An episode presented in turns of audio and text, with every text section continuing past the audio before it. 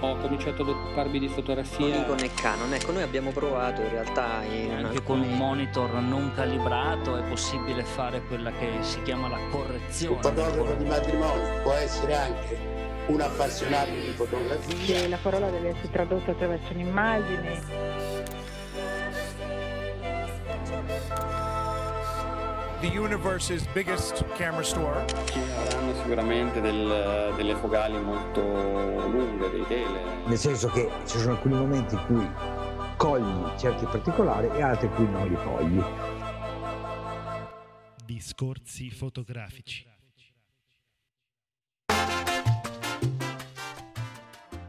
Bentrovati a tutti, ciao Silvio. Ciao Federico, eccoci di nuovo insieme per la puntata del podcast audio di Discorsi fotografici. Era un po' che non ci sentivamo, ma siamo stati molto impegnati. Esatto, stiamo in- preparando eh, il Foto Festival di Nettuno. Noi saremo presenti nei giorni 31 eh, agosto, 1 eh, settembre e 2 settembre. Al Forte San Gallo di Nettuno. Esatto, sarà un, un festival che oltre alla fotografia ospiterà anche la poesia e la musica, saranno queste tre eh, realtà artistiche che si confrontano e noi avremo modo di eh, intervistare dei fotografi, Diciamo anche chi, perché insomma quali fotografi ecco. eh, e Sì. che fotografi. ci sarà Franco Fontana, ci sarà Pippo Pappalardo, Francesco Cito, Tano D'Amico, ci sarà Pacanoschi che abbiamo avuto modo di apprezzare recentemente nella sua mostra a Trastevere, chi c'è stato insomma sa di cosa stiamo parlando, ci sarà Roberto Mutti, ci saranno tanti tanti eh, personaggi importanti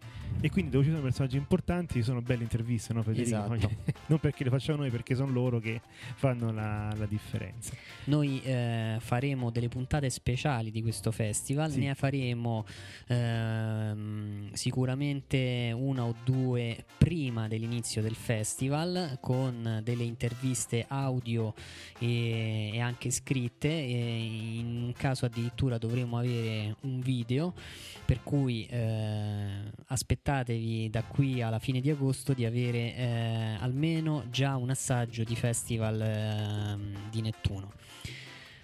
Poi, allora Silvio, innanzitutto ehm, volevo eh, dire ai nostri ascoltatori, e soprattutto a quelli che utilizzano un dispositivo Apple, un dispositivo Apple mobile, ehm, che quella che doveva essere una novità del nuovo sistema operativo iOS 6 in realtà è stata anticipato fin in- da qualche giorno, è la nuova applicazione chiamata Podcast. Podcast, finalmente. Quindi adesso non avrete da- da più anni. bisogno eh, di andare eh, su iTunes per trovarci, ci potete trovare anche in quel modo, ma adesso avete la possibilità di scaricare questa applicazione gratuitamente, si chiama per l'appunto podcast, Podcast.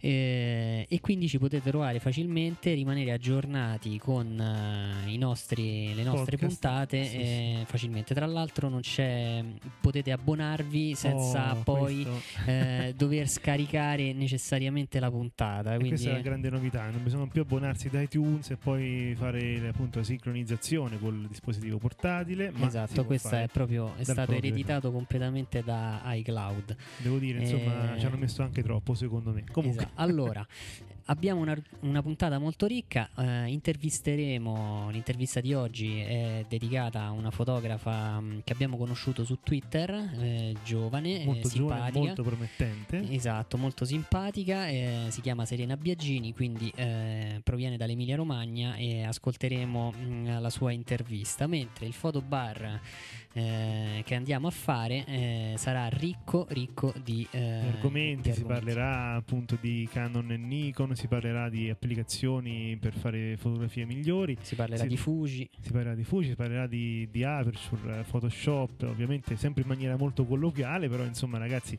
gli argomenti hot di questo periodo sono questi, insomma. Ok, quindi direi di iniziare con il fotobar. Ciao a tutti, eccoci di nuovo al Fotobar, questa volta siamo quattro di noi, siamo io, Federico, ciao Federico, Ciao. c'è Paolo Ciao. e Cristiano. Ciao. Allora, un bel fotobar estivo, insomma, qui siamo tutti quanti abbastanza soffocati dalla calura, a parte Paolo che in questo momento ha dei temporali intorno a sé, quindi Allora, noi questa volta lungo. abbiamo una grande novità perché Silvio a spese sue ha cambiato la scheda audio, quindi testeremo la Sì. nuova registrazione, speriamo bene. Infatti. allora, eh, abbiamo un sacco di cose di cui parlare e quindi io direi che possiamo cominciare subito. C'è Paolo che ha messo le mani no, su una nuova fotocamera. Se ci vuoi dire un pochettino come ti sei trovata e che fotocamera è. Eh, è la, la Fuji eh, X Pro 1, il- l'ammiraglia diciamo delle, della triade eh, dei gioiellini della Fuji e devo dire che è, stato un altro amore a prima vista. veramente, veramente un'altra macchina. Fuji ha centrato ancora, secondo me. Bellissima dal punto di vista costruttivo. Pensavo molto più pesante, tra l'altro, invece leggerissima Mhm. sempre con questo suo fascino retro, ancora più ammiccante della, della X100. Si vede proprio questa differenza tra le tre, la 10, la 100 e la 1, dove la 1 hai proprio quasi tutti i controlli ehm, manuali, con tutte queste ghiere, il passo del, tra l'altro di regolazione di apertura dei tempi, dove si sente anche lo scatto dei- del terzo di stop, a differenza della X100 dove viene regolato con, eh, col joystickino Sì. o, o della 10 dove molte, quasi tutte le funzioni sono poche diciamo le ghiere a disposizione della 10 nel- nella 100 c'è qualcuno in più nella, nella 1 ci sono tutte. È, è veramente da toccare. Un suono di scatto bellissimo tutta la magia di Fuji negli scacchi n- nella luce che, che riesce a catturare. Io lo chiamo il sapore Fuji talmente mi piace riesce a, a comprimere così bene il le, immagini, le- la luce presente, fa- veramente è molto dif- diversa da qualsiasi altra macchina fi- che ho provato fino adesso. Molto maneggevole, precisa, un display all'altezza, è veramente bella. Senti, io ho una curiosità, ma secondo te è stata prodotta, non penso per chi magari ha già la X100, no? Perché è comunque una spesa. Forse è stata prodotta per chi non l'ha comprata la X100 e ha aspettato un po' e si è preso una macchina, diciamo che sembra, come dici tu, un po' re- più retro rispetto all'X100, ma comunque ha delle grandi potenzialità. Che tipo di segmento commerciale secondo te va a coprire questa macchina? È veramente difficile. Gli appassionati sicuramente. Eh, Io pur adorando la X100 eh, ogni tanto penso che e non sono un tipo da collezione, eppure quella macchina mi piacerebbe averla lì perché è, è proprio, una be- è, proprio fatta bene, è bella, è un oggetto bello. Noi abbiamo avuto modo di vederla durante il photoshow e in effetti era davvero molto bella come macchina sia esteticamente poi era all'interno di una vetrina c'era tantissima gente e noi eravamo un po' impegnati nelle, mm, nelle interviste e non abbiamo avuto tempo di provarla purtroppo però l'impressione a vederla era davvero davvero molto bella Ma poi la qualità veramente di uscita anche delle immagini, dei RAW stupendi. eh, è, è proprio. Ecco, non è per tutti come macchina. Non è per tutti. Io ho visto quella di un mio amico eh, che, tra l'altro, dopo la prima settimana era quasi tentato di, di rivenderla perché non si sentiva all'altezeza. Niente Perché, esagerazione, eh, insomma. all'altezza e, e comunque se- gli sembrava molto difficile come macchina all'inizio. Poi in realtà, s- dopo ho calmato, no, ma prova, pensaci bene, cioè pensa in modo diverso, siccome è una, comunque appassionato di fotografia, adesso comincia a apprezzarla e a dirmi sì sì, è, è proprio un'altra cosa. È proprio un- una macchina da appassionati, Mhm. decisamente. Allora, te invece, Cristiano, ehm, sappiamo tu sei un utente Apple, Sì. come praticamente quasi tutti all'interno del team. E, ehm, hai provato un'applicazione, ce ne vuoi parlare? Sì, io qualche, qualche giorno fa, circa dieci giorni, ho comprato una vecchia macchina a pellicola da aggiungere alla, alla mia collezione, che è una Mamiya RB67. Abbiamo visto le foto su Facebook, sì. Sì, è una, appunto, è una 6x7 e, mh, che è stata prodotta dal- nel 1973, quella che ho preso io, il primo modello, e, e non ha l'esposimetro. Quindi eh, diciamo che eh, conoscendosi eh, la teoria della regola del, del Sanni 16, quindi in, in pieno giorno settare l'esposizione in base al- alla posizione del sole, al taglio delle ombre e così, ma non mi sentivo abbastanza sicuro, no? perché poi ci sono quelle situazioni un po' ambigue dove non sai bene... Eh, Soprattutto se eh, che- vieni del digitale, no? Insomma, ormai sì, sì, perché ormai abituati un po' a lasciare tutto in mano all'esposimetro della, della macchina. Sì, sì. E quindi eh, sono andato a comprare un, eh, un esposimetro, un, eh, un esposimetro sem- semplicissimo a- ad Ago, il, il modello base della Seconic. Mhm. E proprio lo stesso giorno che l'ho comprato ho trovato in App Store una- questa applicazione che si chiama Pocket Light Meter. Eh, questa mattina ho caricato un, un rullino da 120 sulla macchina e ho voluto fare eh, diciamo delle prove. Ho portato con me la mia, la mia digitale, la D700, l'esposimetro della Seconic e l'iPhone con eh, l'applicazione. E devo dire che in, eh, in tutte le foto che ho scattato, nei vari raffronti che ho fatto con, eh, con la D700, le- l'applicazione non ha sbagliato un colpo. E sono rimasto veramente piacevolmente colpito perché poi è molto semplice da, da utilizzare. Ha, nella sua interfaccia eh, possiamo impostare sia il, gli ISO, eh, l'apertura e, e il tempo. Possiamo bloccarli, quindi che ne so, se blocchiamo il tempo, lei in base a quello che vede attraverso la fotocamera cambia mm, l'apertura e gli ISO o viceversa. E devo dire che è veramente ben fatta. In più ha anche il tasto save che salva nel rullino fotografico del, del nostro telefono l'immagine con tutti i dati ehm, di ripresa e anche le- la posizione GPS dove è stata presa l'immagine. Logicamente eh, l'applicazione sfruttando la, la fotocamera del, del telefonino eh, funziona per eh, luce riflessa, quindi diciamo eh, non può essere usata eh, per, eh, eh, per luce incidente. Esatto, infatti noi mh, diciamo, sappiamo che avere un esposimetro di questi professionali ad oggi non è una, considerata una cosa diciamo, del passato perché un- misurare la luce incidente tramite un esposimetro a cupola e quindi avvicinarlo al soggetto eh, rende l'esposizione ancora più corretta. Per cui quello è uno strumento indispensabile per chi effettivamente fa un certo tipo di fotografia e forse questa applicazione non lo sostituisce. Però è chiaro che eh, io lo, lo vedo anche come una, mm, un buon esercizio no? per il fotografo che si porta con sé un iPhone, eh, oppure per chi come te scatta in pellicola senza un esposimetro, anche se è una cosa abbastanza rara, no, Cristiano? Cioè, deve essere proprio. Sì.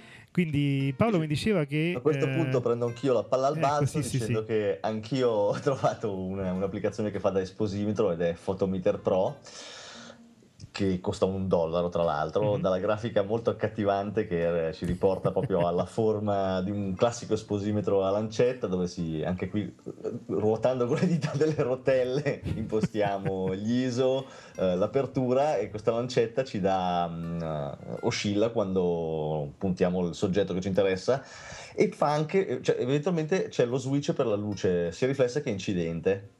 E questo è molto carino. È abbastanza preciso. Io ho provato, per esempio, c'è anche una rotella di taratura comodo. Ho provato con la X100. Basta che gli, gli do due stop di taratura.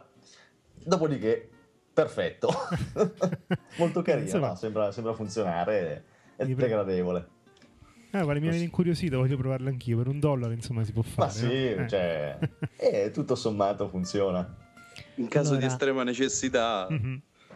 Diciamo che entrambe le, le applicazioni sono aggiornate al 2012, addirittura quella che diceva Cristiano è aggiornata a giugno 2012 e, e sicuramente vale la pena provarle per chi ha un device Apple.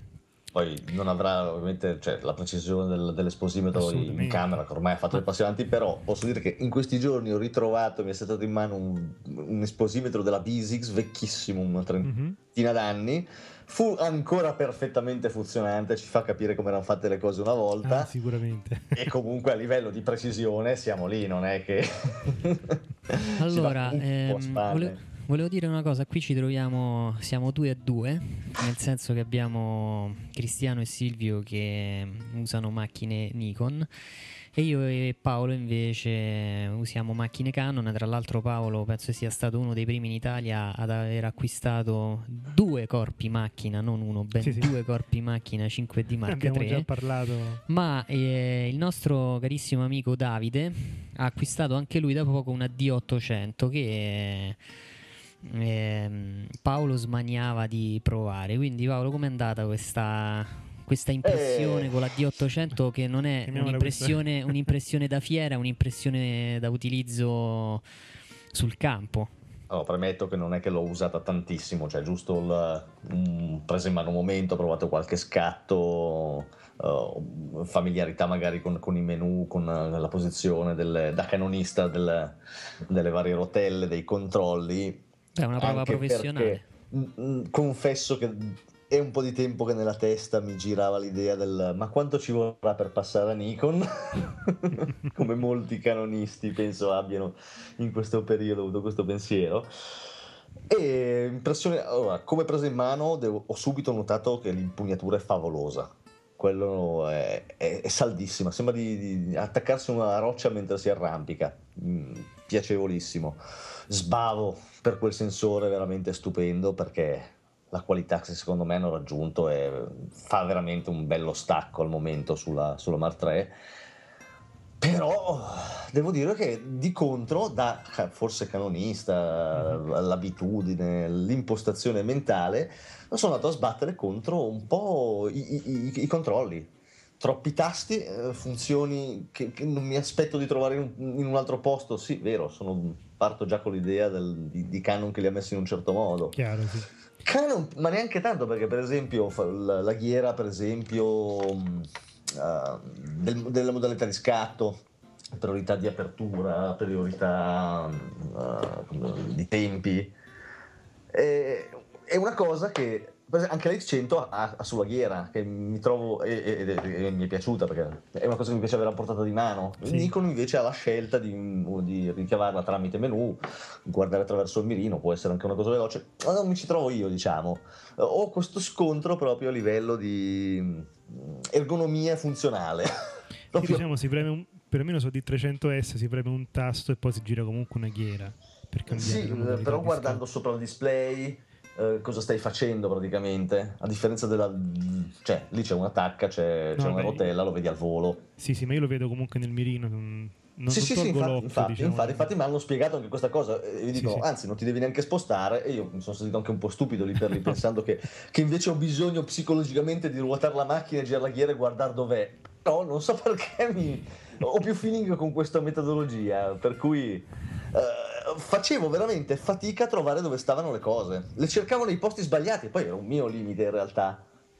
Perché era un mio limite. Io credo, cioè, sai, io credo che questa distanza di utilizzo da- di modalità no? dei vari pulsanti tra Canon e Nikon sia tenuta appositamente larga per evitare che molti passino da una all'altra con facilità. Può darsi, o magari per non inciampare in brevetti, scelte particolari, Esatto. sappiamo come girano le cose in questo periodo. Mhm. Perché essenzialmente sembra veramente che abbiano preso queste, i, i pulsanti, sia uno che l'altro, e li abbiano, abbiano giocato a spostarli sul dorso, girarli dalle altre parti. no? Sì, sì. Senti Paolo, voglio chiederti una cosa. Innanzitutto diciamo che finalmente sembra che in Nord America e in Inghilterra stiano arrivando le prime 1DX, quindi in pratica dopo più di un anno dall'annuncio, e dopo quasi un anno dall'annuncio pare che stiano arrivando in commercio. Ma volevo chiederti una cosa, c'è una voce che dice che forse Canon per contrastare il eh, successo della D800 forse farà uscire una full frame eh, piena di megapixel. Per te che hai acquistato praticamente sulla fiducia due 5D Mark III, Eh, allora, cosa eh, succede? Chiedi un, eh, un rimborso per una ne sostituzione? Ne parlavo proprio qualche giorno fa, pensando cosa sta combinando Canon. Adesso, eh, dopo questa, questa cosa, eh, che scelte può fare? Correre dietro a buttare fuori il nuovo sensore e fare arrabbiare praticamente tutti quelli che hanno preso un corpo macchina abbastanza professionale al seguito di una 5 di Mark II che è durata 4 anni Mhm. e me la rendi obsoleta subito così, d'amblè? Che, che reazione può avere a questo punto la gente? Cioè, non è una cosa molto seria. Vuoi rimanere comunque fermo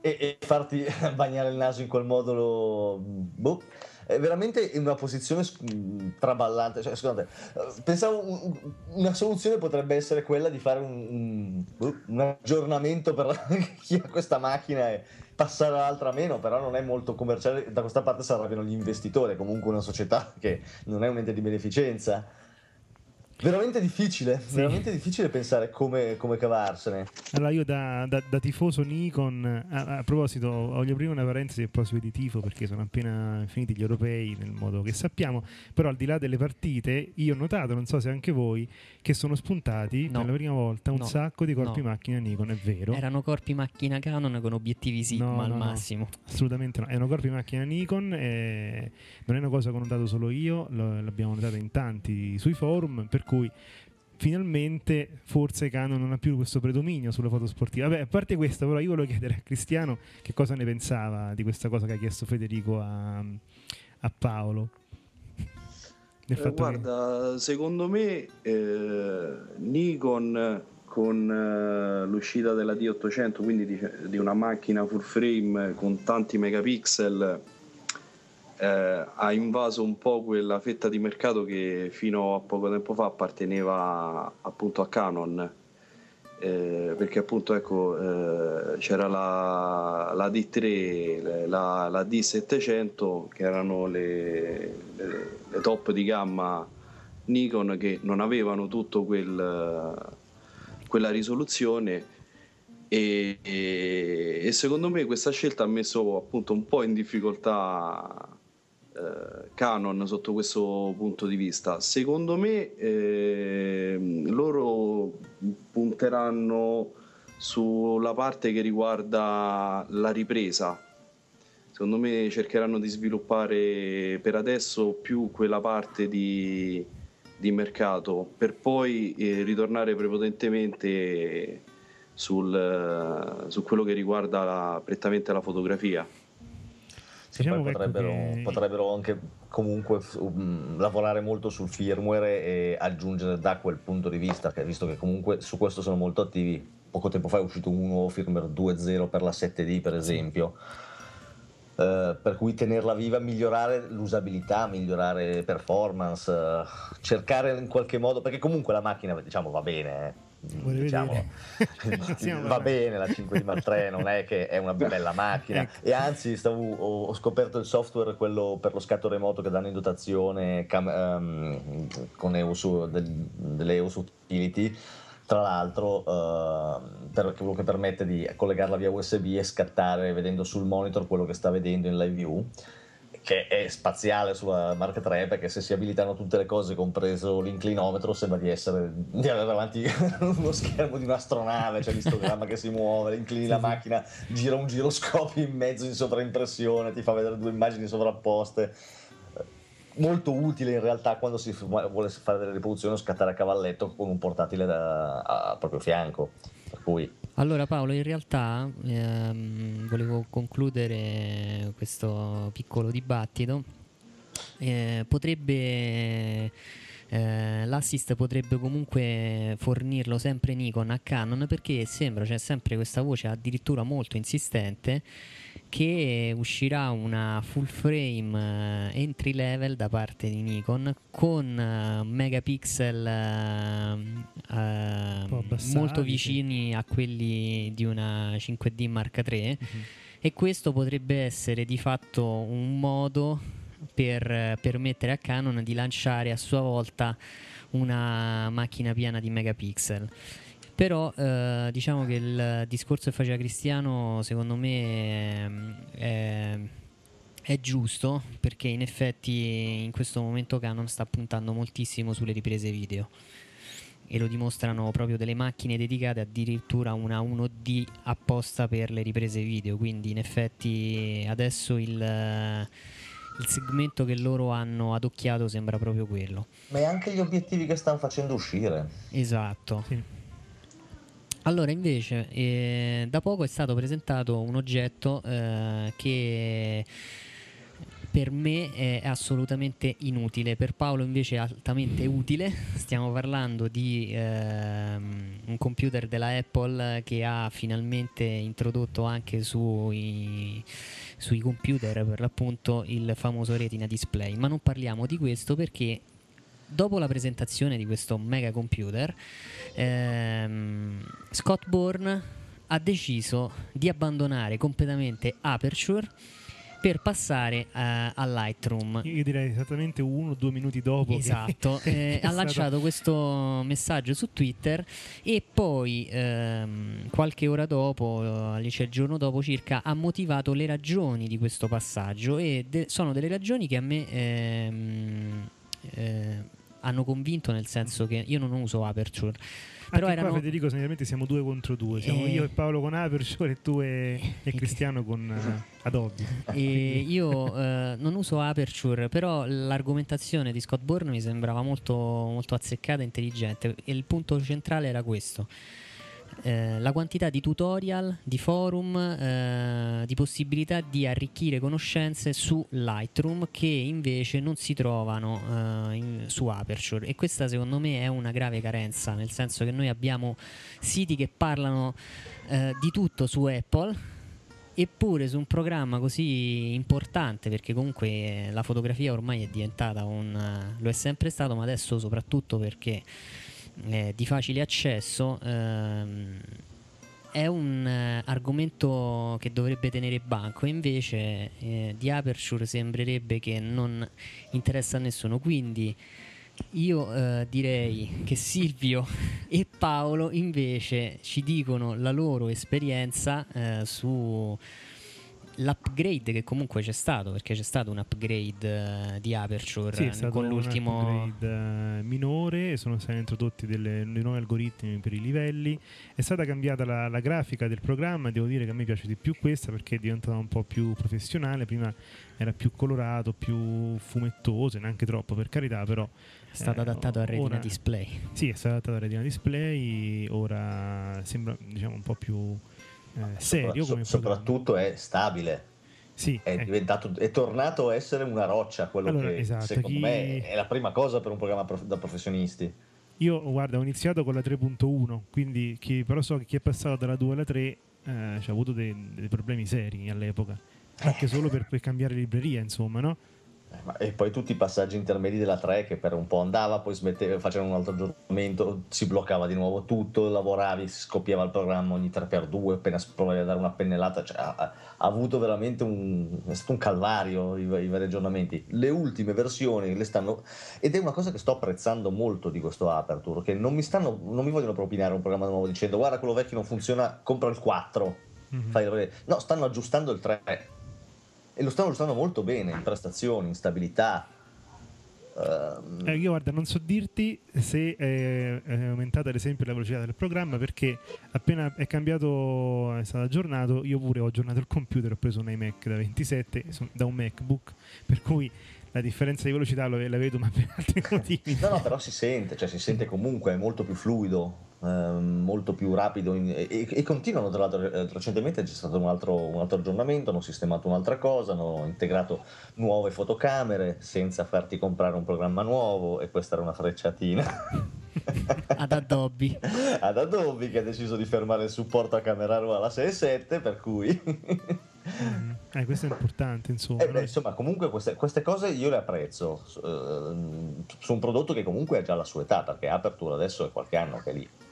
Infatti, Eh, infatti a Scott. Bourne diceva anche che secondo lui non sarebbe mai uscita una 4 perché Apple sta, eh, non sta pensando più ai professionisti, non ha fatto uscire nuovi Mac, non ha fatto uscire nuovi... mm, Però io Power- da Apple ho visto una cosa, quando veramente non sta pensando più ai professionisti o non gli interessa più il prodotto, smette di aggiornarlo. Non, non- non lo- non- è che lo ritocca, lo sistema, guarda per esempio iWeb Mhm. che ha deciso che non vuole più, basta, l'ha piantato lì, non c'è aggiornamento, non, non è più distribuito in, in iLife. Sì, sì, sì. semplicemente lo dimentica, lo fa dimenticare, lo lascia lì nel- a fare polvere. Invece Aperture ogni settimana arriva qualche cosina, qualche nuovo aggiustamento. Per cui non sono sicuro che, che abbia. Mi sto, mi sto ricredendo, mi sta passando un po' diciamo quella paura. Io voglio dire una cosa, personalmente sono d'accordo con te Paolo, nel senso che eh, anche gli ultimi computer che hanno fatto uscire lo dimostra il retina display. È vero che io lo trovo un apparecchio eh, assolutamente inutile per me, però in realtà eh, per chi fa programmazione per chi sviluppa ad esempio eh, applicazioni il retina display è diventato essenziale quindi avere un computer che comunque eh, portatile che ha un uh, retina display diventa estremamente um, comodo anche perché credo sia l'unico schermo in grado di visualizzare il simulatore di iPad in verticale esatto, e quindi in pratica eh, comunque è un, una macchina che ha un senso per un certo tipo di utenza e comunque sta aprendo la strada. Sono d'accordo con te sugli aggiornamenti. Penso che mh, mm, molto probabilmente Aperture eh, in qualche modo finirà a mio avviso eh, per integrare o essere integrato in iPhoto sia versione mobile che in versione desktop e secondo me questa cosa, questo passaggio sarà inevitabile. Cristiano, tu da utente Mac mai bazzicato Aperture comunque che ne pensi di questa cosa? Io, secondo me, sono due prodotti mh, mm, eh, diciamo che vengono usati sì nello stesso campo, appunto quello della fotografia, però eh, molto diversi poi eh, nell'applicazione pratica. Aperture lo vedo molto più mh, mm, vicino a Camera Raw rispetto che Photoshop. Lightroom, sì. sì, sicuramente. Eh, perché appunto ti dà quelle regolazioni di base che, che io trovo poi in, in Camera Raw. E, ad esempio io l'applicazione poi eh, Photoshop la uso relativamente poco, lavoro più che altro con, eh, con Camera Raw. A me ha fatto sempre paura il passaggio dal, dal software che ho sempre usato mm-hmm. a qualcosa che non conosco. È una mia pigrizia, ma ho, que- ho questo timore di non trovarmi, magari e, e lasciare subito poi eh, per ritornare a quello che, che ho sempre usato. No, certo, eh, passare eh, da un software dice, all'altro è anche abbastanza deleterio. Insomma, da, no? Dice una cosa, tra l'altro, appunto, che riaggancia con la filosofia di non aggiornare troppo spesso il prodotto che sta facendo Apple. Prof, anche il professionista che lavora non è che ha, ha sempre voglia di, trovare, di, provare a cambiare programma, a vedere cosa succede, deve lavorare a volte. E cambiargli anche soltanto la posizione di alcune cose e rallentare quindi tutto il workflow, togliere delle cose, non, non va bene per chi lavora con queste certo. cose. Io vi dico solo una cosa, poi passiamo alla, a Photoshop per l'appunto.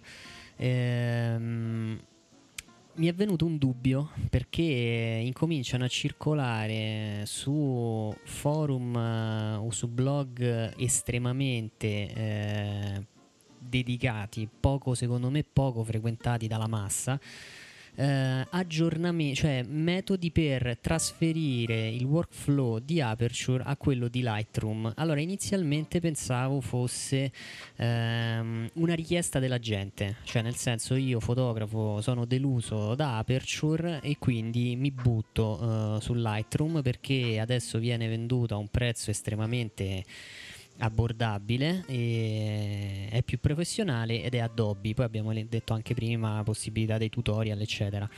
Ma mi è venuto un dubbio che tutte questa, queste informazioni eh, siano in realtà un modo per togliere utenti ad Apple da parte di Adobe. Non so te Silvio, Paolo, Cristiano, che ne pensate? Sicuramente a me non, io non cambio, come non funziona. Anzi, la politica di aver finalmente sistemato bene Apertura io l'ho apprezzata parecchio e sono ancora più contento di rimanere lì sperando che... Ma, ma sento lontana questa ipotesi che abbandoni il progetto. Mm, ho buoni presentimenti. Guarda, io apprezzo moltissimo work- Workflow che mi permette di avere eh, in un solo programma anche delle funzionalità, diciamo così, base, tipo condividere le foto con gli amici, metterle su Facebook, no? Sono cose che una volta che tu hai fatto tutto il tuo fotoritocco, fa anche piacere avere all'interno dello stesso programma, senza esportare così. Questo lo fa anche Lightroom E, però eh, che tra l'altro ho provato pochissimo quindi penso che se non avessi Aperture avrei Lightroom non certo Photoshop perché anch'io vabbè insomma, questo sì questo è chiaro.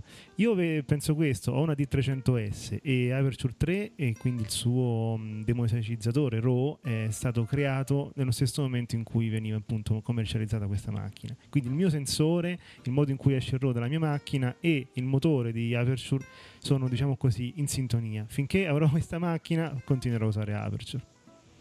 Io appunto come ho detto prima per pigrizia continuerò a usare eh, soprattutto ca- Camera Raw anche perché il mio workflow mm, prevede alla fine l'esportazione delle immagini in JPEG per, eh, per il web che poi carico nel NAS che eh, lui a sua volta me le carica sul, sui profili Facebook o mm-hmm. Flickr quindi sì, eh, diciamo che in automatico poi vengono come dicevi tu, tu Aperture ti dà la possibilità di, di, condividerle sui vari social network. Io lo faccio in maniera differente però sempre diciamo così tra virgolette in automatico. Mm-hmm ma comunque qualsiasi software usiate il consiglio è andate a fondo su, nella conoscenza del vostro software perché spesso nasconde delle cose insomma, che prima non, non pensavate e che vi aiutano tantissimo anche in situazioni che non immaginavate insomma.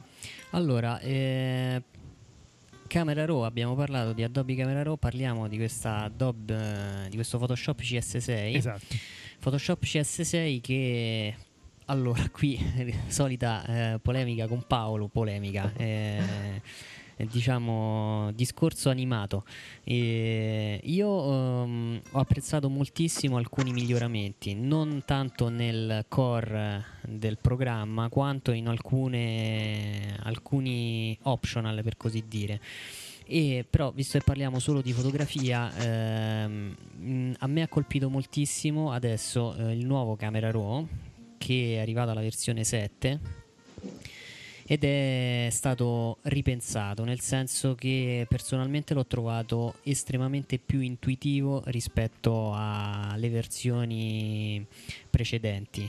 Ora adesso non avete più eh, incrementi da 0 a 100 per i neri ma avete una barra che va dal nero al bianco quindi sapete si riesce intui- intuitive- in maniera intuitiva a capire ehm, quanto si può scurire le parti in ombra eh, o quanto si possono invece schiarire. Così avviene per, le, per, i mezzi toni, per le alte luci e via dicendo. Quindi è stato eh, decisamente... Ehm, ripensato fondamentalmente. Credo che l'algoritmo provando mh, mm, le, va- le, due, versione, le tre versioni 2003, 2010 2012 ho notato una differenza anche nell'algoritmo di democe- eh, dematricizzazione.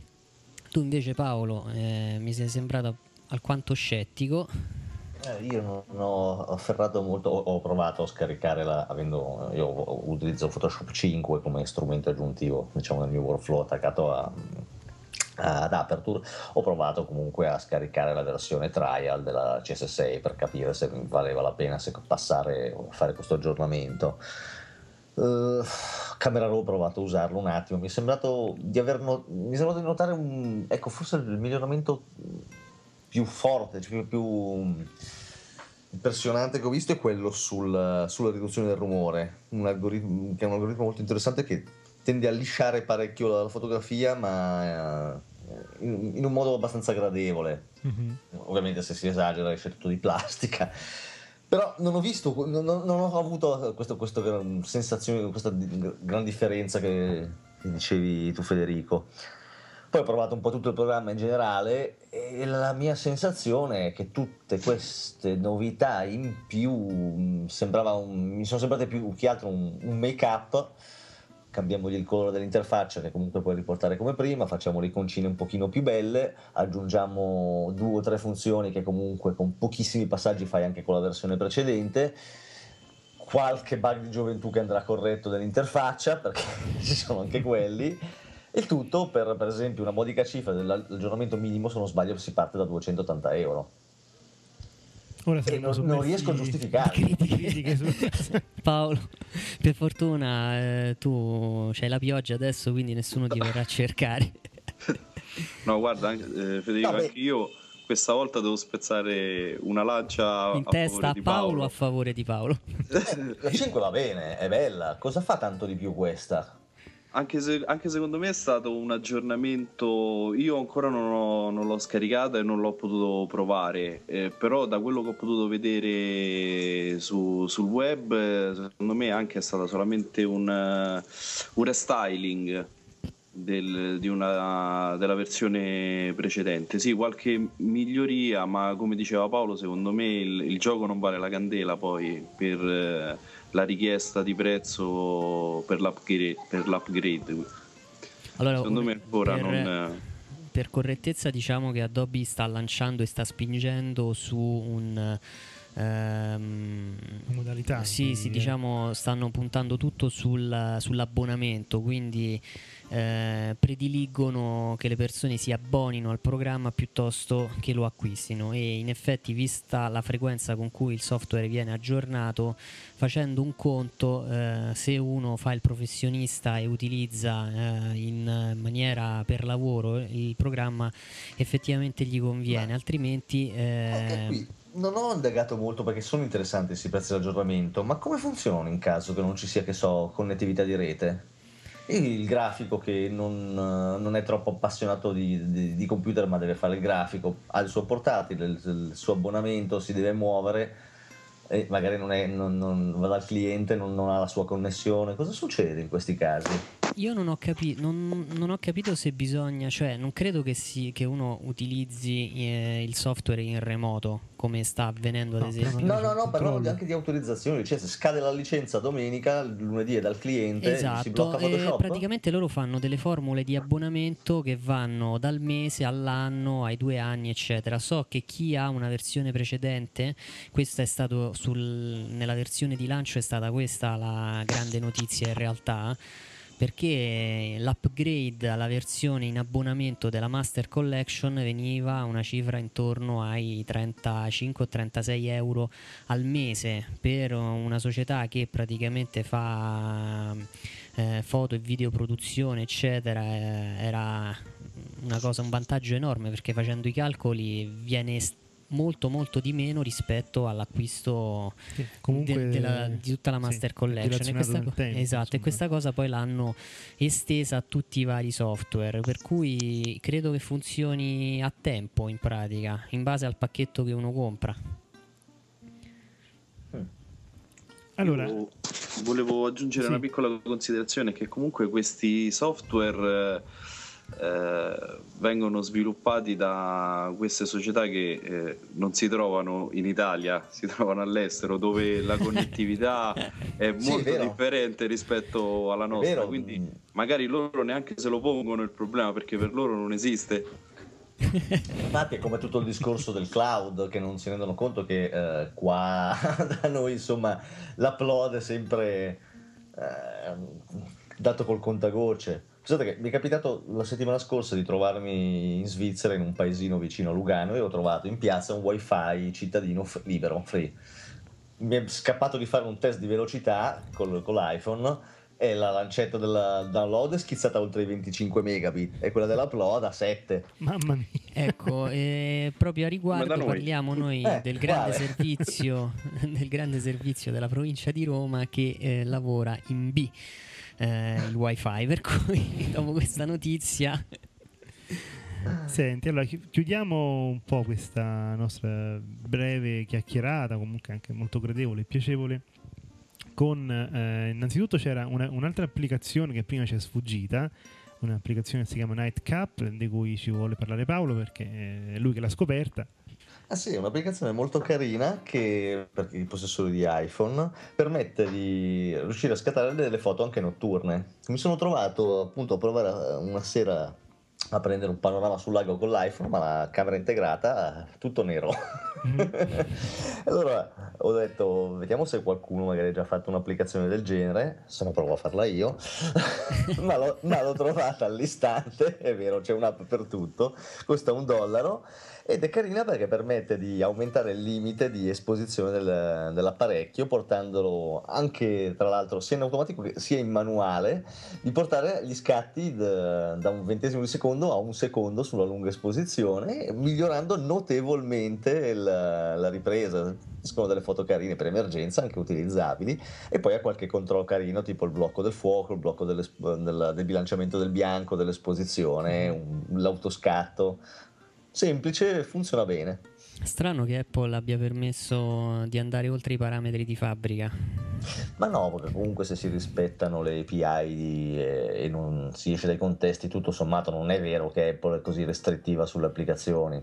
Paolo sviluppa eh, app, quindi insomma lui lo sa. Sì, diciamo, mi, diciamo, i nostri ascoltatori. Faccio anche quello e, e, e, ho preso anch'io delle bastonate, mh, a volte non troppo direttamente allora, visibili, eh, però è vero che noi utilizziamo apparecchi Apple eh, da sempre e ci siamo aggiornati negli anni, non parliamo mai eh, di prodotti eh, legati al mondo Android, presumo tra un po' di prodotti legati al, um, ai, eh, al sistema Windows con Windows 8, però il problema è che Apple eh, ha costruito qualcosa di incredibilmente valido perché le percentuali sono praticamente plebiscitarie, cioè quasi il però... 90 e passa per cento della gente ha un device mobile per, per appunto iPhone o iPad, quindi eh, è ovvio che noi parliamo praticamente esclusivamente di questi prodotti.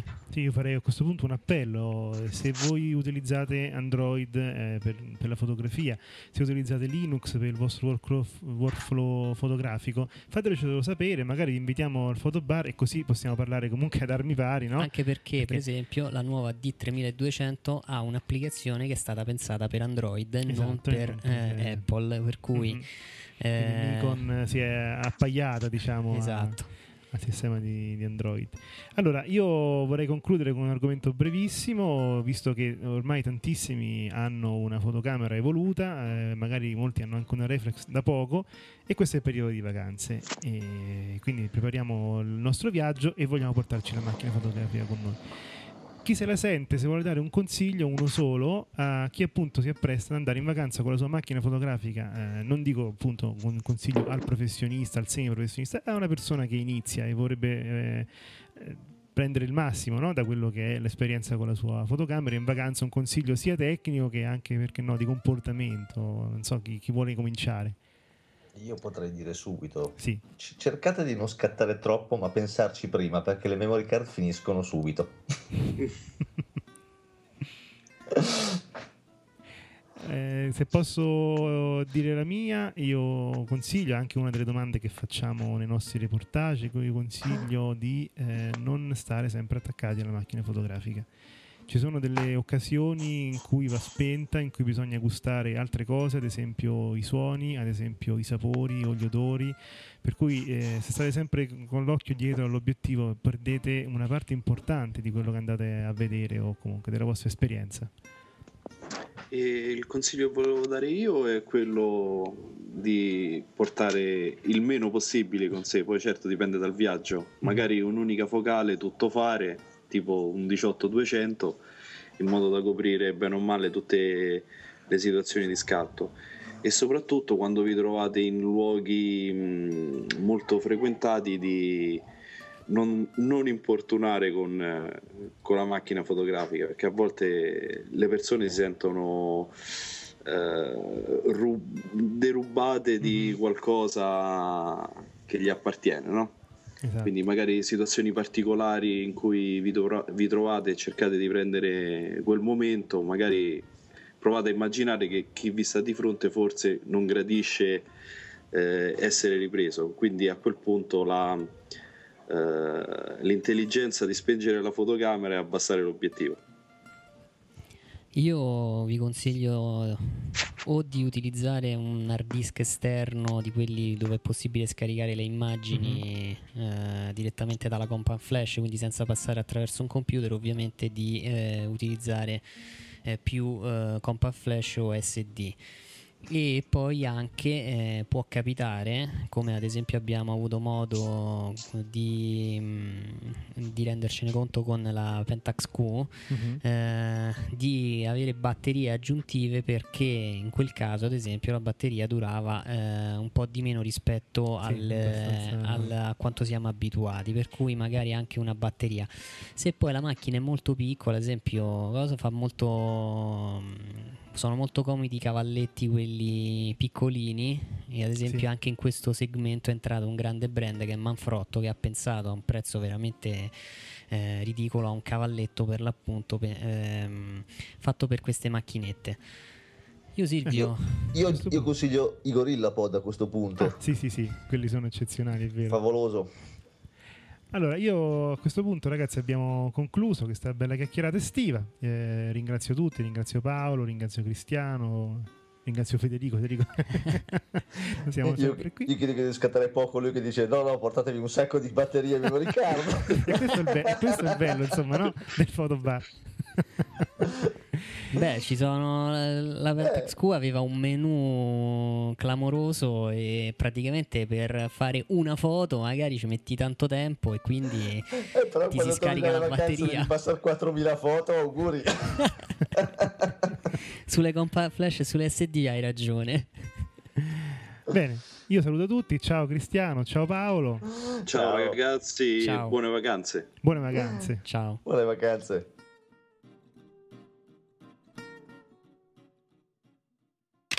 E oggi abbiamo con noi una simpaticissima fotografa che abbiamo conosciuto tramite Twitter. si Grazie. chiama Serena Biagini. Ciao Serena. Ciao.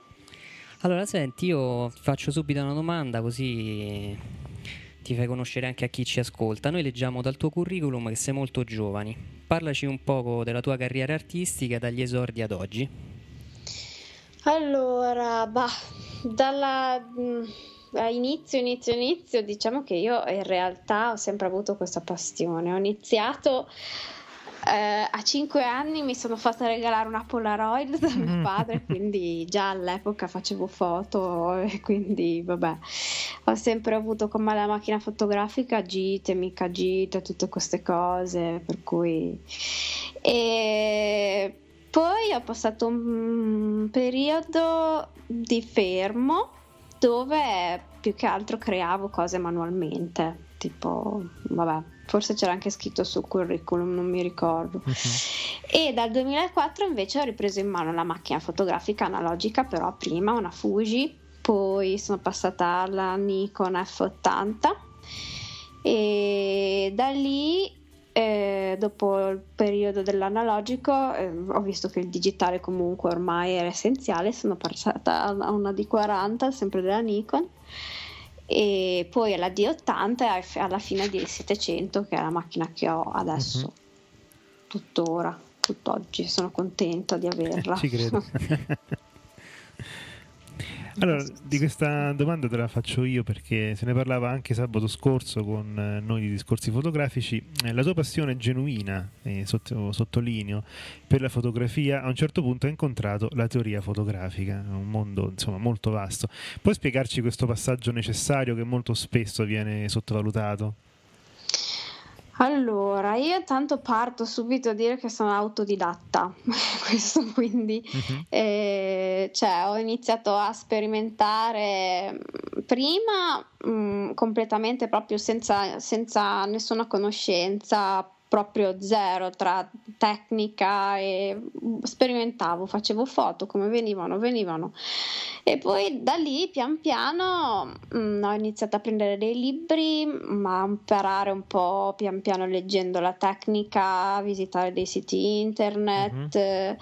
e ho fatto qualche corso che comunque sì, in realtà non è che mi abbia poi lasciato tantissimo e comunque tuttora è sempre un continuo apprendere cioè mh, mm, per me non, non, avendo frequentato scuole non avendo sì mh, mm, una cosa che, mm, che, dico spesso io è che comunque la teoria eh, eh, serve, ma è molto più importante la pratica.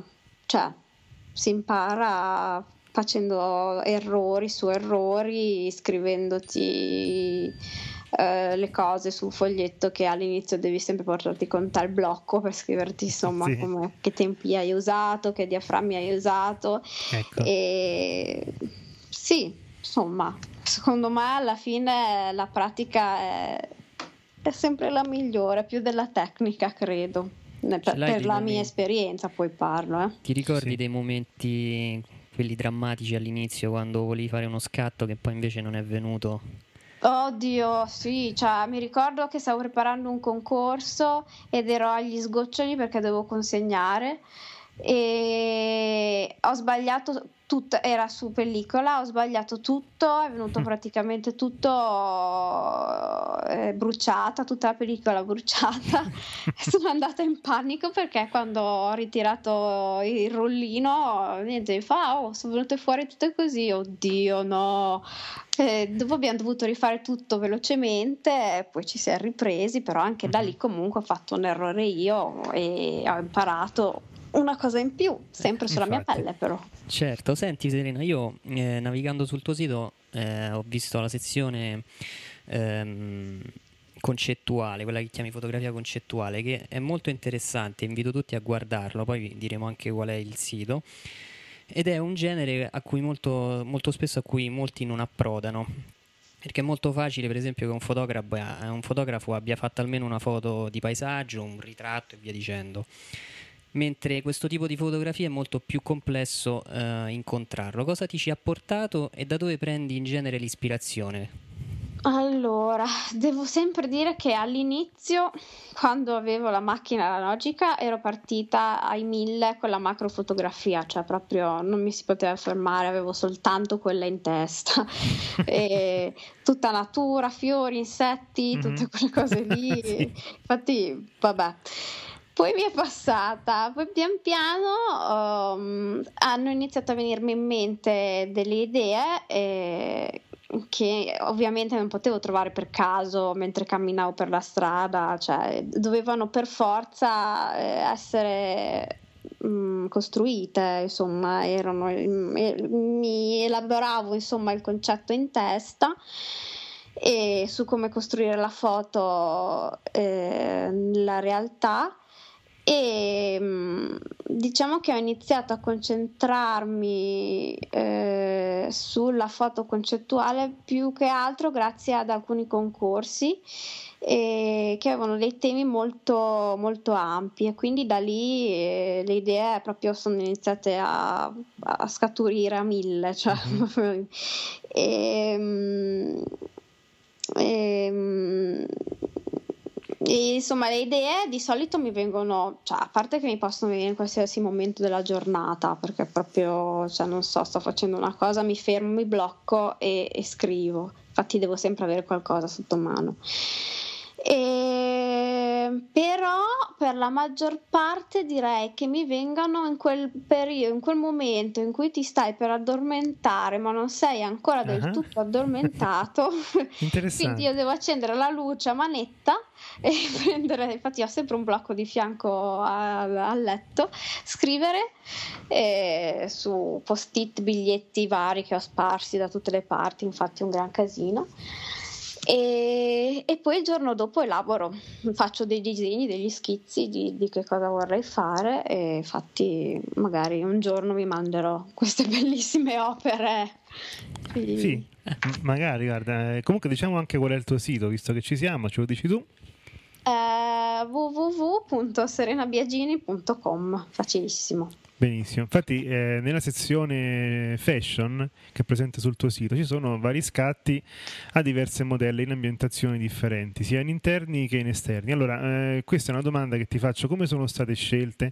Cioè, come scegli tu cosa pubblicare? Mm, vabbè, allora, gli, mm, le, le foto di moda, sì, diciamo che non è, non è proprio il mio campo, comunque ho voluto un po' sperimentare anche quella parte, perché comunque c'è della creatività anche lì. Eh, la scelta della foto che devo pubblicare va sempre, a- sì, metti che in una sezione, in una sezione di scatti, comunque in uno shooting ce ne sono tantissime, cioè insomma, più foto fai meglio è, cioè questa è una regola base, quando vi trovate sul campo fate più foto possibili. E lì poi la scelta dipende da- dalla foto che sul momento ti, ti ispira di più. ehm, mm, mentre le stai sistemando, c'è la foto che ti colpisce, ti dice: "Ah, Dai, quella è venuta benissimo, devi assolutamente metterla. E poi non so se vuoi sapere come scelgo le modelle o se vuoi sapere come scelgo le ambientazioni. Sì, se c'è Mm. appunto un qualcosa che vuoi raccontare attraverso questi scatti, no? se, se c'è un progetto iniziale oppure è una ricerca Sono sempre estetica. queste idee che mi vengono in testa e più che altro a volte io parto scegliendo la modella, cioè forse ho Ah, l'idea ok. della Mhm. foto, scelgo la modella che mi deve colpire per qualcosa assolutamente perché non le scelgo mai a caso. E poi da lì parte tutto il resto, cioè la scelta del vestito, il trucco, perché di solito ho sempre un assistente che mi aiuta, mia fida assistente truccatrice che saluto. Mhm. Salutiamo anche E- noi. E, mm, e poi da lì parte tutto. L'ambientazione di solito è l'ultima mm, che scelgo alla fine di tutto il giro, di tutta questa cosa mentale che Mhm. faccio. Sono un po' così. Allora, ascolta, visto che stiamo parlando di modelli e di ambientazioni, ehm, c'è un'altra sezione del tuo sito è molto interessante che è il progetto Would You Like to Listen a Fa- to Fairy Tales? Ecco, da cosa nasce l'idea di rappresentare con delle fotografie delle fiabe apparentemente molto classiche? Allora, il progetto in sé mm, è nato nel 2009 quando ho iniziato a scattare le prime foto, quelle di Cenerentola e Cappuccetto Rosso. E direi che la natura del progetto in realtà è ancora in via di sviluppo, cioè mm, in sé era nata con un'idea differente, cioè avevo un fine differente che però mm, non voglio ancora svelare perché non so se in realtà prima o poi verrà fuori o no, comunque sì, aveva un altro fine, cioè questa era la prima parte eh, di un progetto più ampio. Comunque, vabbè. Ehm, per ora mm, rimane il piano della fiaba, cioè rimaniamo su- sulla- sullo scatto fiaba eh, vero e proprio. ehm, che io uso, mm, cioè, um, insomma, di solito quando scatto eh, mi piace rappresentare il momento topico che io vedo mm, in una determinata fiaba, cioè quello che per me, secondo me, è tutta la fiaba, cioè, tutta la fiaba è racchiusa in quello scatto. E, e l'idea è sempre nata da, come dicevo prima, uno di quei momenti di trance che ho prima di dormire. Insomma, sì, siamo sempre lì, giriamo sempre intorno Senti, a anche questi in questi- momenti, insomma. Anche in questo caso la scelta della modella non è casuale, cioè la devi andare a cercare. Eh, dunque, ma sì, in realtà sì, le ho sempre cercate. Eh, beh, più che altro eh, quelle sono mie amiche, cioè eh, le modelle fra virgolette famose sono due. Una è quella degli scatti nella sezione fashion, quella con la gonna di giornali e anche quella vestita da uomo che è sempre lei, che insomma adesso è abbastanza conosciuta, si chiama Valentina Vignali, gioca, è una giocatrice di basket e fa, fa un sacco di cose. La trovate anche su Twitter se volete Sì. seguirla.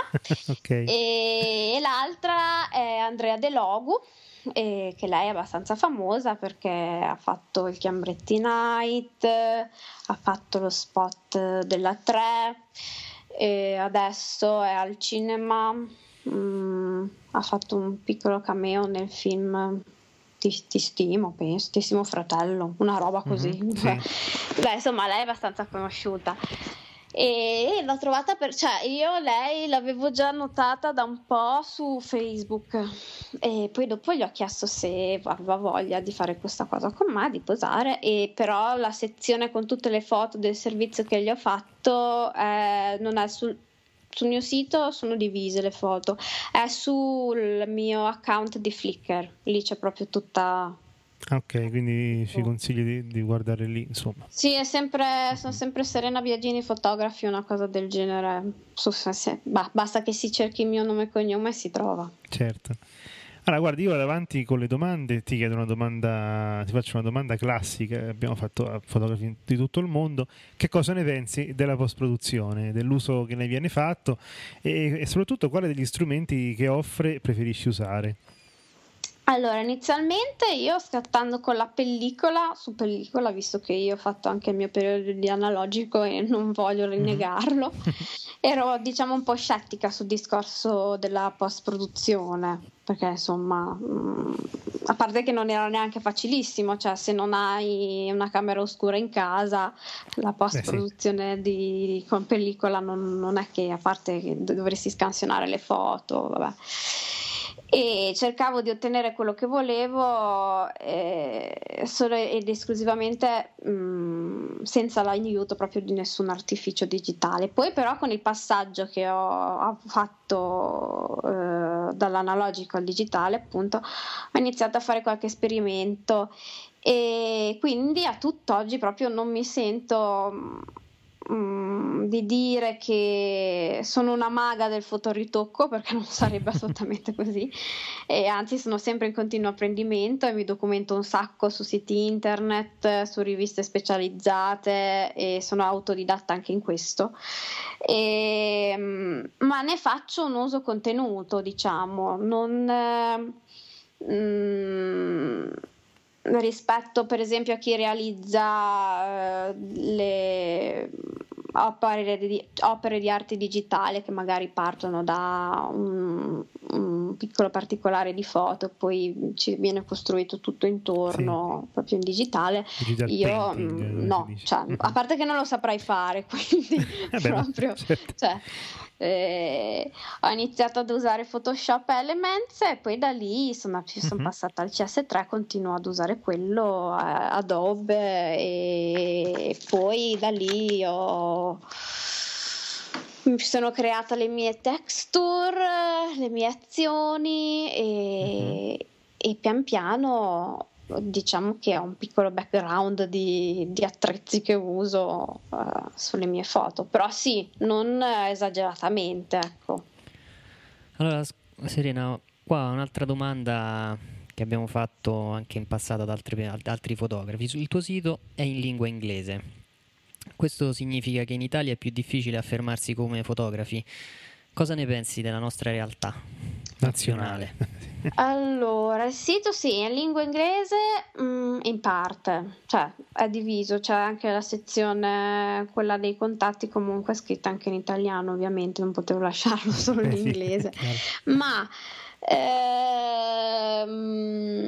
il motivo principale è che ho iniziato a postare e a condividere le foto su DeviantArt, sempre un altro account che ho perché sì. ormai ne ho mille, quindi sì, sì. e da lì eh, successivamente quando con l'avvento di Facebook diciamo eh, ho ottenuto un discreto seguito di persone insomma che sì, sì, seguivano il mio lavoro da tutte, un po' da tutte le parti del mondo e quindi ho deciso, anzi ho deciso, ho dovuto utilizzare una lingua che fosse comprensibile per tutti, mm-hmm. cioè, però sempre eh, in, um, insieme all'italiano comunque parlo della mia pagina su Facebook in questo, okay. in questo discorso. Ehm, Certo è però che a livello nazionale l'arte concettuale, cioè proprio parlando di fotografia concettuale, eh, fa un po' fatica, secondo me, ad emergere e si preferisce ovviamente dare spazio di più alla fotografia di moda, a quella di reportage, alla fotografia pubblicitaria.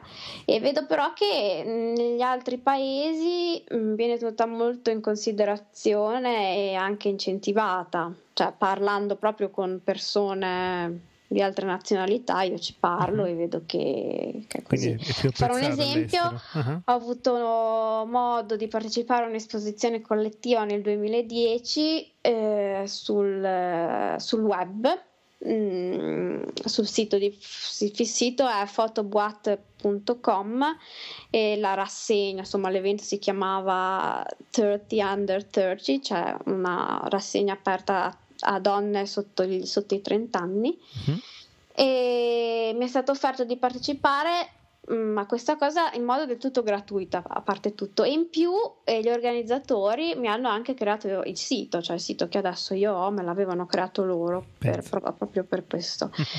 e per questo evento e da lì ho conosciuto tantissime giovani ragazze, tante con tanto talento, ma proprio bravissima, cioè, e ho sempre avuto modo di, insomma, di parlare, di confrontarmi e mm, noto che mm, sì, forse in Italia si dovrebbe incentivare maggiormente gli artisti emergenti, cosa appunto che vedo che negli altri paesi succede. Fa, è vero. E qui non tantissimo. Mm-hmm.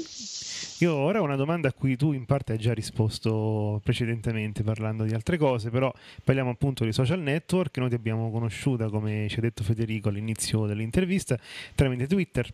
Allora, che cosa pensi di questi strumenti? Insomma, soprattutto se sono di aiuto per i fotografi per farsi conoscere, per far conoscere la propria professionalità, le proprie capacità, insomma. Ah, beh, la risposta è eh, ovviamente sì. sì. Ormai credo proprio che non si possa fare a meno dei social network e comunque di tutti i mezzi di comunicazione sul web, perché sia per condividere il proprio lavoro a livello ma nazionale ma anche mondiale alla fine perché ti mette, ti mette proprio veramente io mi rendo conto che sono in contatto con un sacco di persone da tutto il mondo e se non ci fossero state queste questi mezzi uh-huh. sarebbe stato praticamente impossibile. E quindi ti permette di conoscere altri artisti, ti permette di confrontarti con loro e ti permette di conoscere in realtà anche le modelle, cioè io ho trovato le persone di cui parlavo prima, sia Valentina che Andrea, uh-huh. le ho trovate tramite tramite Facebook per dire, fare un esempio. Sì, sì, sì, infatti questa è una cosa molto simpatica che forse sei la prima che ci racconta una cosa del genere. In genere chi cerca una modella sa dove andare a, a, appunto a trovarla, no? Invece ecco su Facebook No, ma eh, sì, cioè, ci sono, ma anche su Facebook ci sono un sacco di, di pagine, di, di, di, profili dove proprio aperti per i fotografi che cercano modelle e con tutte le varie modalità di pagamento, eh, tipo mhm. offro uh-huh. tempo per CD, offro tempo per foto, tutte queste cose qui. E tu vai lì, cerchi, ma a parte che all'estero è tutta un'altra cosa, ci sono proprio siti specializzati per queste cose che qua in Italia non li ho ancora visti. O Mm, ma io uso Facebook anche per questo, infatti, cioè, mm-hmm. siccome ho le mie, eh, ho le mie idee, cioè quando penso a una foto ho, mm, ho già forse in mente anche la modella che mi serve, io vado sempre, in, vado sempre a cercare e anche persone che non conosco, cioè, scrivo sì, un messaggino sì. tipo ciao come certo. stai, sarei interessata a farti delle foto, vorresti partecipare, cioè, sei interessata tu e poi mi becco la risposta, se sì bene, se no amen. Però sì, sono un po' così. Allora Serena, senti, rimaniamo in questo ambito facendoti, ti voglio fare questa domanda, eh, soprattutto a te che magari eh, usi i social network per farti conoscere. E la politica questi, dei social network molto spesso è quella mh, mm, eh, di eh, tenersi le immagini che un utente inserisce e loro eh, praticamente per prassi possono riutilizzarle senza dover chiedere alcuna autorizzazione. Quindi non devono pagare nulla, non devono citare il nome di chi inserisce la foto. Quindi quello che ti chiedo è quanto è difficile per un professionista della fotografia selezionare delle foto che siano rappresentative del proprio stile rinunciando praticamente a tutto. Allora, sì, è un discorso un po'. mm, io ho sempre cercato, sì, in, in- in tutti i siti dove ho pubblicato le foto, di usare tutti gli accorgimenti del caso, cioè ovvero usare il watermark quando pubblichi le foto, cioè che sarebbe eh, scrivere il tuo nome e cognome sotto, vabbè, che se uno se lo vuole togliere ci riesce, e mettere sempre le foto in bassa risoluzione e quindi dove, Mhm. insomma è difficile usarle, riutilizzarle per fare chissà cosa quando Al massimo sono- altri siti. Mm, beh, sì, se non, se non vogliono pubblicarle. Più che altro, ehm, la cosa che mm, mi dà più fastidio, cioè che mi darebbe più fastidio per fortuna, ma non è ancora successo, e- è il copiare le idee. Mm, questa è proprio una cosa che mi, mi darebbe fastidio. Cioè, ho visto che ad alcune persone è successo proprio degli scoppiazzamenti pari pari, e- oppure proprio hanno anche rubato immagini dai vari siti e si sono spacciati per eh, fotografi. A me non è successo per fortuna. E però oh, se uno vuole iniziare a fare vedere il proprio lavoro deve correre qualche rischio e non è piacevole, ma per farti conoscere qualcosa devi, devi giocarti. Ecco appunto a proposito di, di, giocarsi- di giocare eh, la propria professionalità, insomma mettersi in gioco, eh, visto che hai partecipato a vari festival e concorsi fotografici, ne abbiamo anche parlato con te prima un pochino. Mm, Puoi raccontarci la tua esperienza, ehm, se comunque sono state occasioni di crescita, se ne è valsa la pena, se alcuni invece potevano anche essere evitati, insomma cosa ci dici di queste esperienze?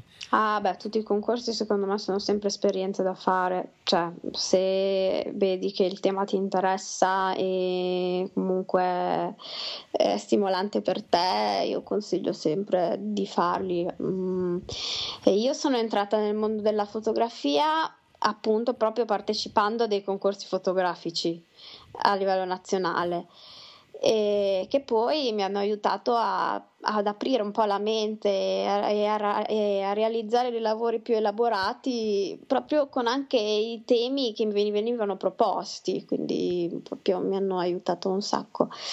E il primo concorso a cui ho partecipato è stato nel 2005 e da quel momento lì non mi sono più fermata. Tra l'altro quello del 2005 era quello mm, di cui parlavamo prima, mm, di quando ho fatto tutto, ho sbagliato tutto- tutta l'esposizione e ho dovuto rifare completamente tutto il lavoro.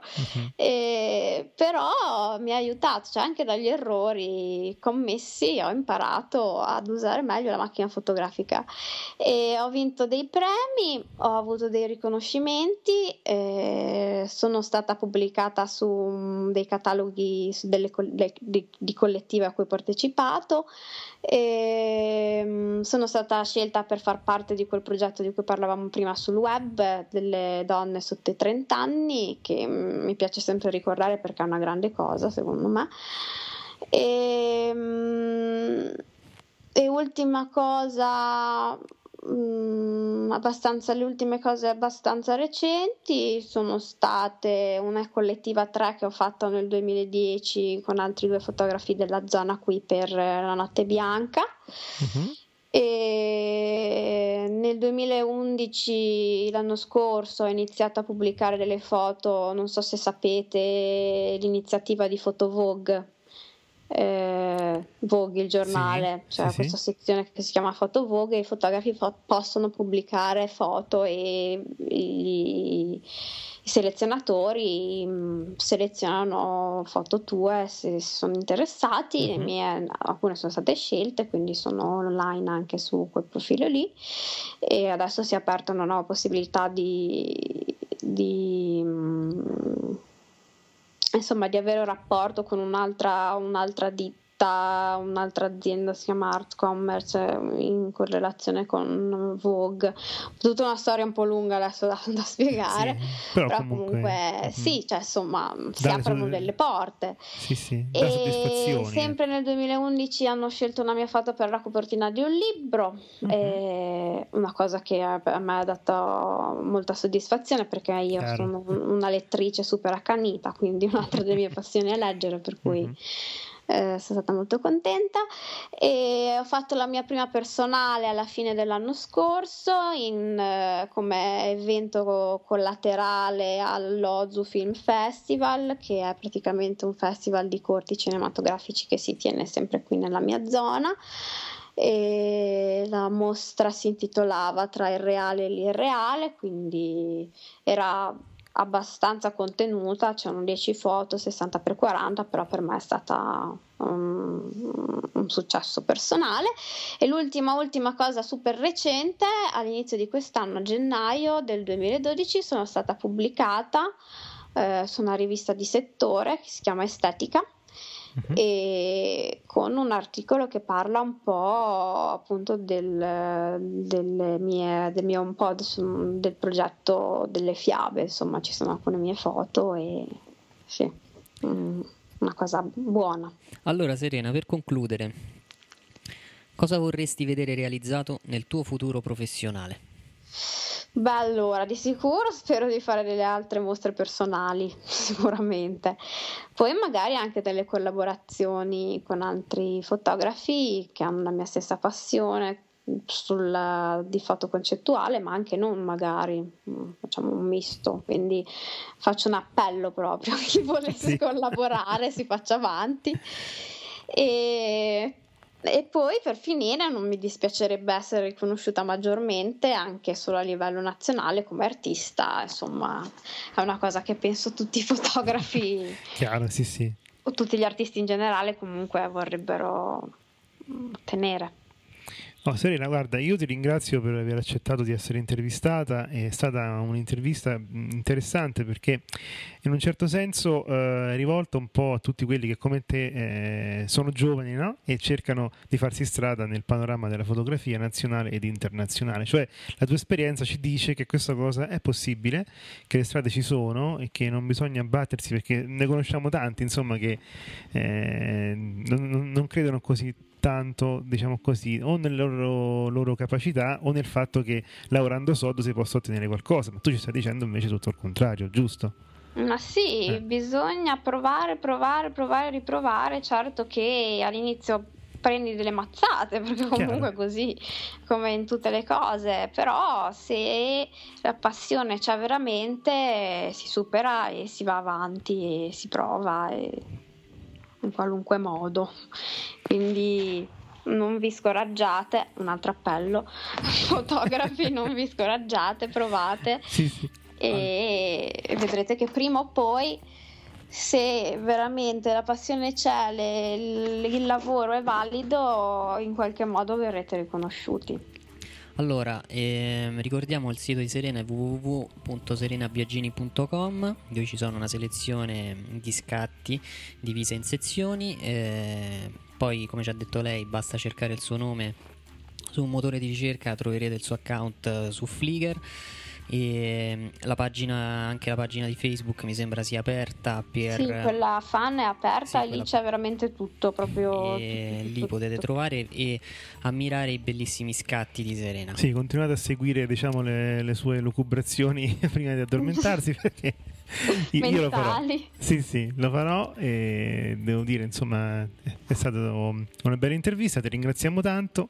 Grazie ti diamo appuntamento prossimamente se vorrai partecipare ancora con noi in altre iniziative. Oh, ciao Serena. Grazie, ciao. Ciao, ciao.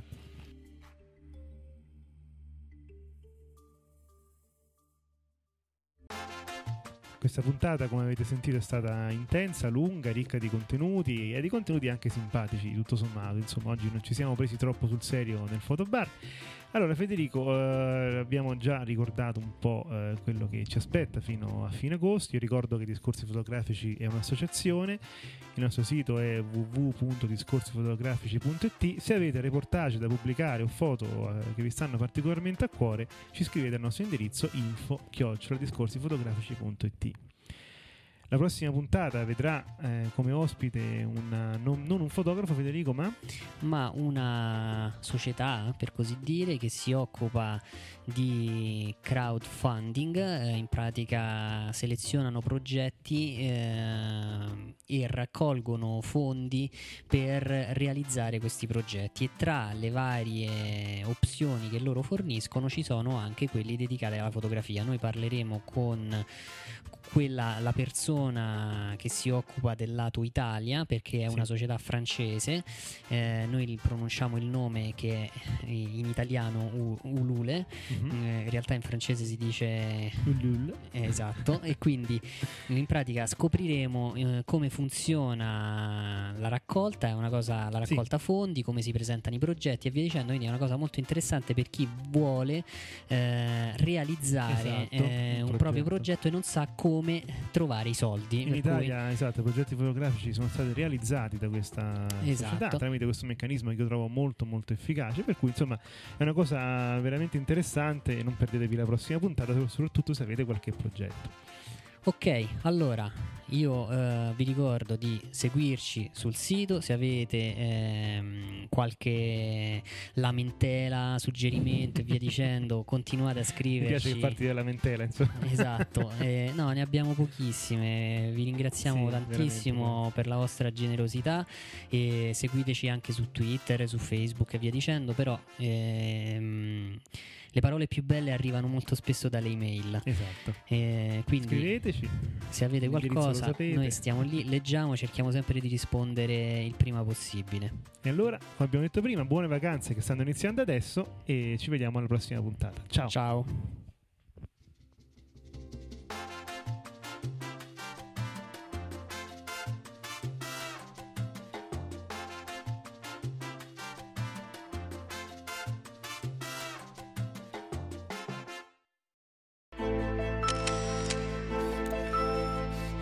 Cominciato ad occuparmi di fotografia. Nikon e Canon, ecco, noi abbiamo provato in realtà in anche alcuni... con un monitor non calibrato è possibile fare quella che si chiama la correzione. Un fotografo di matrimonio può essere anche un appassionato di fotografia. Sì, la parola deve essere tradotta attraverso un'immagine.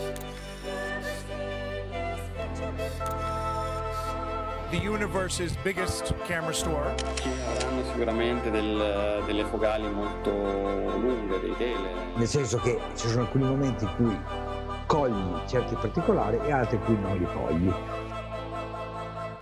Discorsi fotografici.